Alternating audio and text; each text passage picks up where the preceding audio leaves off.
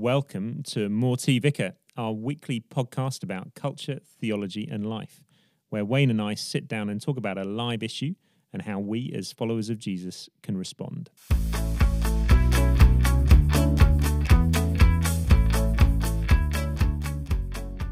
This week, we're talking about being tired. Yes, we are, Wayne. Last Did I week, do that well? Did I? did. Yeah, yeah, yeah. Last week we had a conversation with somebody off air. That makes it sound a little bit more dramatic um, about tiredness, and because we were talking about what, what we might talk about in future weeks, and and this person said we've banned the phrase "I'm tired" in our household um, because it just loses its meaning, and we say it all the time, and um, she said, I think you need to talk about tiredness because it's something that is going on for a lot of people, but it's not actually being talked about a lot in the public sphere. No, because we're trying to, you know, we're trying to get back, get back to where we were, get excited, do things. You know, everybody's, you know, hey. Um, then you bump into people all the time. They go, oh, I mean, uh, yeah, people are struggling to get out of bed. Um, I mean, I'm just talking about myself. um, you know, my children think I'm narcoleptic, but um, that's that's that's another podcast. Um, okay, so tired. Go on.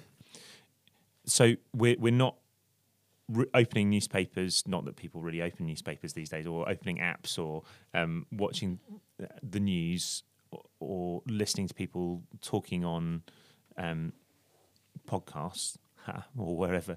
Um, that the narrative publicly is not about tiredness, but yet it seems to be something that is a feature of life at the moment, which is not surprising given that actually the the quantity of changes that we've been through in the last two and a half years as a society, um, where we've had to deal with a global pandemic, adjustments that have come as a result of that, um, and then um, we've been thrown into the kind of the, the ripple effect of a, a massive war going on on our continent and are bracing ourselves for adjustments to food and fuel prices that may come in the coming year.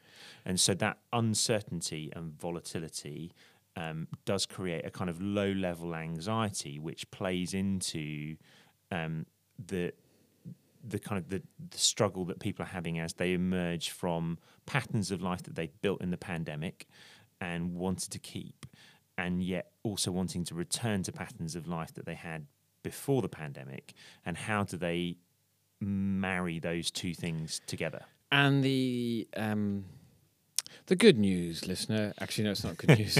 the bad news, listener, is is is the pandemic and the war in the Ukraine aren't the cause of all of this, and so for so when they end, it'll all go away. Yeah, Uh, we let's we've talked about these in previous podcasts, but we Yeah. we cited a guy called Andy Crouch who wrote a paper um, at the start of the pandemic in which he said COVID was like Sarajevo in 1914. It's the match that set off a bonfire yeah, and um, and we've we've recorded a podcast where we talked about a VUCA world, yes, we have. V U C A. James, I'm going to test I you can, now. I can remember the first two, which is uh, Go on. V stands for I've said them already. Volatile, yeah. Second one. uncertain, Yeah. C complex. complex. Okay. And A ambiguous. okay. So we live in a volatile, uncertain, complex, and ambiguous world. okay. which means that actually it's very it's quite difficult to, to navigate, and that's been coming. And then um, Alvin Toffler, I don't know if he's, I think he's dead. Uh, Wrote a book, I think it's 1970, but called Future Sock. Future Socks. Future Socks sounds like something you might buy in TK Maxx.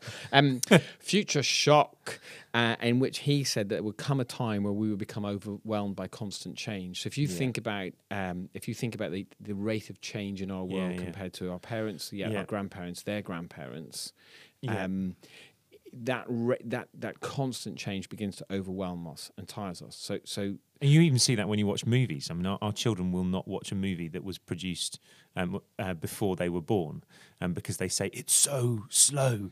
The scenes are so long. There's so little happening in comparison to what they watch today. So, it, th- what you just described manifests itself in the stuff that we have watch. you have you watched? Uh, I'm going on a tangent. Have you watched Lawrence of Arabia? By the way, I could tell that Wayne was going on a tangent by his by his body language, which you couldn't see as you were listening no, to no, this. no. But have you L- seen no, I haven't seen Lawrence okay, well, there's a far there's too a, dull. There's so little happening. David Lean. Every scene is a is a, is a portrait. Anyway, Omar was- Sharif rides out of the desert for about six weeks. And and literally, he just there, and he gets bigger and bigger and bigger and bigger and bigger. And I, I want my kids to see this because I'm going to go. This is, you know. Anyway, I, there I we think go. it was produced before I was born. Maybe my children are doing exactly the same definitely thing as me. Um, yeah. Anyway, So, so okay, so so we are in a world that actually, if the pandemic hadn't happened, yeah, and if the war in Ukraine hadn't happened, and if the global food crisis and cost of living crisis hadn't happened, we, was still actually going to tire us. yeah, Okay, so so being tired is part of modern life. yeah. It is. Right, fix it for me, James. Okay. so, um, the secular world will reach for things that will medicate um, or assuage its tiredness. So, it will reach for the fun things that will become an antidote to the tiredness. And sometimes they result in people feeling more tired. So, um, staying up later and partying or um, uh, ha- unhealthy habits that lead to addictions. Um, uh, they'll also reach for things like holidays um, or shorter working weeks. So there'll be there'll be rhythms that people will look for, or getaways that people will look for, or lifestyles that people will look for that will help them to um, to deal with the what they perceive to be the causes of the tiredness that they're experiencing. And we as Christians can fall into similar kinds of traps. So we can instead of you know having a glass of red wine um, more than we might have um, of a Tuesday evening, we might then say, you know, actually, God, can you help me to feel less tired and still carry on doing exactly the same things? Or we can say to ourselves, actually, we're going to um, uh, we're going to go away and we're going to have a nice restful holiday somewhere, um, and then we'll come back and we'll feel better about something. We might ask I, God. I what- was what imagining wants you. I don't know why. I was just imagining you, you and Nikki having a glass of red wine on Tuesday evening. But for some funny reason, you were sat on your sofa in my imagination. You had it. You'd, you'd put on a cravat, as in that kind of thing. I of don't like. drink wine and I don't don't- have cravats. you don't have cravats. In case you're But, worried. you know, but like, oh, the way to assuage my tiredness is, a, is I will wear a cravat and drink a glass of wine on so, a Tuesday night. so we can we can Sorry. fall into those we can fall into those mistakes of Yeah. kind of reaching for things that we think will help us to feel differently about the situation that we're in without actually the situation that we're in changing. so the world, the culture um, outside of the gospel is always works based righteousness. It's always Yeah. works based towards something, and, and as Christians we can fall into this as well. Which is actually you're tired. What you need to do is you you know you uh, you need to get. You know, not take your phone to your bedroom. That's actually, I mean, these are good Yeah, yeah, things. yeah. But actually, we get a list of whole good things. And if you do this, if you don't take your phone to your bedroom and you go to bed at ten o'clock and you get up at this time and you Yeah. don't, you know, you don't have caffeine after 1 p.m. and all this, and you do all these you do all these things all these things will mean that you're not going to be tired Yeah. And, but, but what we've said yeah and somewhere along the line, almost every Christian that has been a Christian for more than five years will have heard a Christian speaker somewhere advocate the Sabbath principle that actually, if you know, we're we're not made to run hard constantly. We're made to be a people who are um, resting because God rested, and that is true.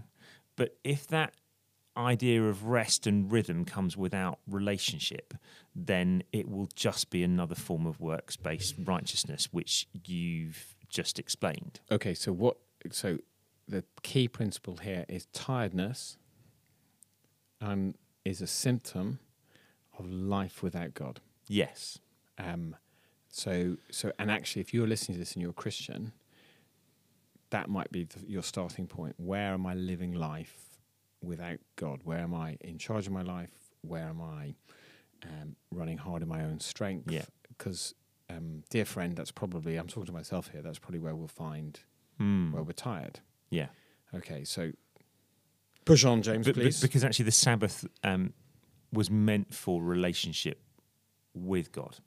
God was calling a people out of slavery um, to be in relationship with Him, to spend time with Him, um, not so that they could have a better work-life balance back in Egypt. Uh, and so we need to be really careful when we when we as Christians are listening to a, a, a narrative that is going on conversationally rather than in the in the public sphere around tiredness. We need to just catch ourselves and understand well, what does Jesus have to say about tiredness? What does he say, James? Well, uh, interestingly, he doesn't have anything to say uh, uh, about it in the passage that we're going to allude to, or, uh, but but he is found to be tired. Um, so the the version in front of me said Jesus, tired as he was from the journey, sat down by the well. It was about the sixth hour, and and, so uh, we're in John chapter four, and Jesus with the Samaritan woman, uh, and though he was tired, he then found himself engaging with the woman who was broken, and out of that conversation in which he um, articulates a word of knowledge about her life and explains the truth of his identity and invites her into relationship with him and his heavenly father comes um, uh, uh, what looks like a mini revival amongst the Samaritans. Um, and so this beautiful thing emerges. So uh, tiredness in in that instance doesn't preclude um, engaging with the kingdom. God gave um, God the Father gave His Son enough um, to respond to what was in front of him, even in his tiredness. So, so you've you've um, begun to speak in a biblical truth there that I heard in a kind of non, like in a secular podcast, um, Mm. Patrick Lencioni, where he talked about that when people talk about being tired, so Jesus is talking about being physically tired there, that- Mm. but actually in culture, when we talk about being physically tired, what we then think is we need to take away something or we need to take away the thing Yeah. that we think will tire you. So he Yeah, talked about get how- better rhythms. Do, so he talks yeah. about if people are tired at work at the moment, Yeah. the, the obvious solution is to give people more work from home. Whereas he said actually sometimes it's it's, it's kind of he said it's the reverse. The obvious solution, some the actual solution that works is sometimes to get people into a into a better habit of coming and connecting and working where they Yeah. should work and, and and having work and home yeah, you know, with distinction.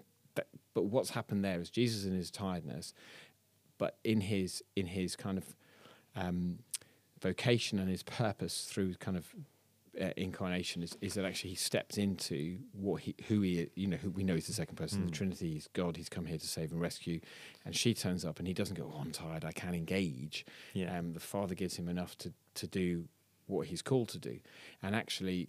You can think of probably in our lives, but actually, I can think of in lots of stories time where people will talk about life being a little bit overwhelming, life being Mm. tiring, but yet when they step into their vocation or their ministry that God has got them to do, yeah, that there comes an energy and there comes uh, a purpose and there comes a sense of not being tired that is um, that, that fuels almost the rest of them that actually it's basically when, when we get close to jesus and we get close to what jesus would have us do that, that there we find life itself Well, just this last week, you were joking about the fact that you don't work very hard, and and, and I think the last Statement four fact. the last four months is probably the hardest. I think I've seen you work in the from a very low years. bar no in, in, Yeah. the, in the sort of twelve years that we've been working together.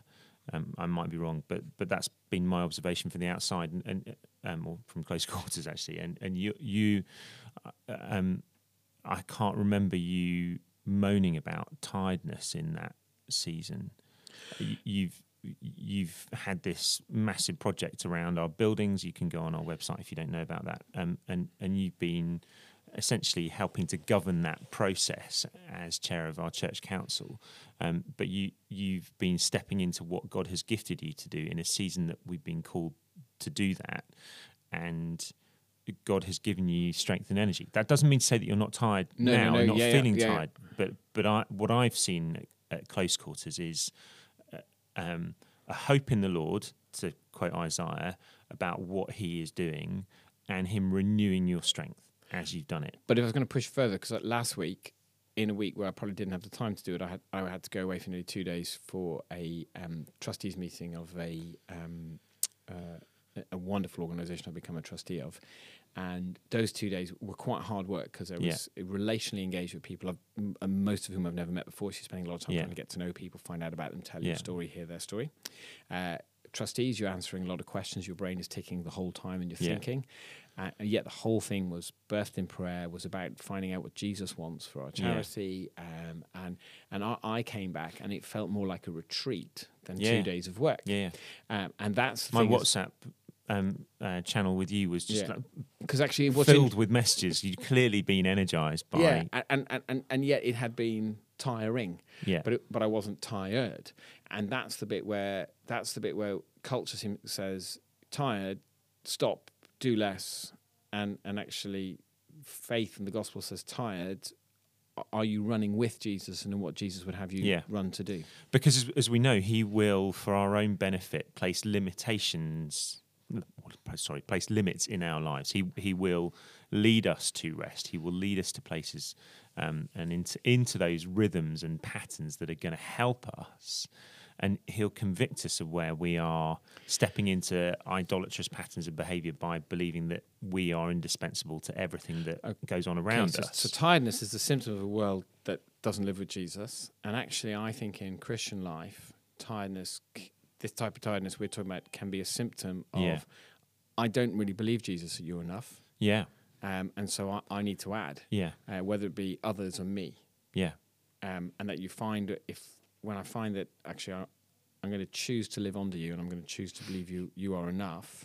yeah. Come to me, all who I'm try. I don't know if there's a song about this one. There must be a song about "Come to me, all who are weary, and I will give All you rest." weak, yeah, You know, I'll Yeah. give you rest. Take my yoke upon you. yeah. Matthew know, eleven. Um, yeah. My, um, I was once at a conference, and my um, my vicar in London was speaking at the conference, and he said, "I think there's a lot of." He said, "I just think there's a lot of there's a lot of leaders in the room, and you're tired." and he said, and you could see all these people nodding, and he said, and actually, it's been hard work, and they all kind of nodded, and he said, it's been it's been a strain, hasn't it? Yeah. He goes, Jesus says, "My yoke is easy and my burden is light." He said, so if it's not easy and it's heavy, and he just smiled really gently and then firmly said. I do think you need to see if you're carrying Jesus' burden or your own. and in that, you know, in that, you know, and but actually, that's Yeah. what you know.